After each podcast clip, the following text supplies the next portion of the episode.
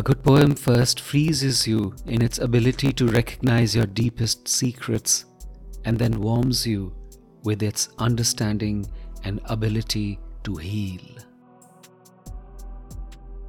This is Sunil Bhandari, and you are listening to Uncut Poetry.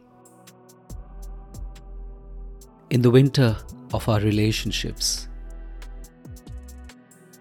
and she wondered how much of herself she could put out for him. She was effusive in her sharing, in her demands. She thought, if I couldn't give when and what I wanted, if I couldn't demand what and when I wanted, what then was love? But he'd grown slow, infinitesimally slow, in mirroring her reaffirmations of desire, till he seemed to be bobbing in the relationship. And she withdrew the way the sun dies in splendid evenings.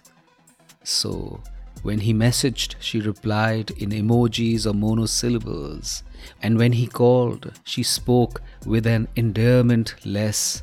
When he suggested coffee, she went and looked at him impassively. In the middle of summer, she made her own ice cave. She told herself, if he doesn't magnify my spirit, I will stand here in my ache, and if I have to freeze, let that be a lover's death. He didn't say a thing, but he let her be, glancing in occasionally. He was too much in love with the summer air to realize the warmth going waste inside the ice cave. And like lovers often do, they wouldn't talk of truths. Instead, they waited for miracles. And like lovers often do, they wouldn't talk of truths. Instead, they waited for miracles.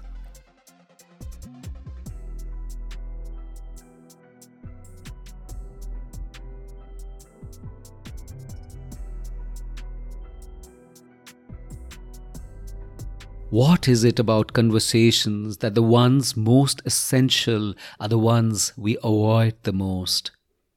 With our anger or distress brimming over, are we afraid to show the power the other has over us to leave us with such vulnerability? Are we just frightened of the uncharted route the conversation might take? Are we afraid that however tense the fraught relationship, this was still one precious relationship? And why should we ruin it by cleaving it apart? Or are we simply afraid to face our own truths in the voices we still love or once loved dearly? I'm personally afraid of strong reactions, of reactions which start at point A and then proceed to reach point Z in a rush, annihilating everything in their wake. Conversations have often turned to slugging matches and invariably resulted in arteries of our inner being being torn into shreds. So many of my conversations have got completely emotionally wrought, where views are construed as accusations, where thoughts to resolve are taken as signs of intolerance, where everything ends with the words, You hate what I say and think and do, I will just withdraw into myself and not utter a word again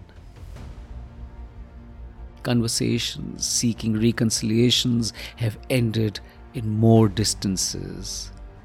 What do we do to have conversations which bring us closer, to have distrust change into trust, and our relationship to then build on that? To see honest feedback about the other's characteristics, not as things we dislike, but as the desire of a loved one to help the other. I have realized that the depth of a relationship doesn't have a natural correlation with its width. Often the longest bonds are deep in habit and shallow in their richness.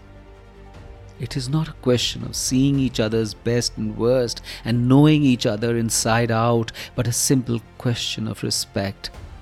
When you try to understand what the other means to say, when you try to know what makes the other do what they do, when you have faith enough to know that listening and absorbing are more difficult but more rewarding than merely reacting. The persistence of a bond is a miracle, but seeking its depth with grace is a bigger one.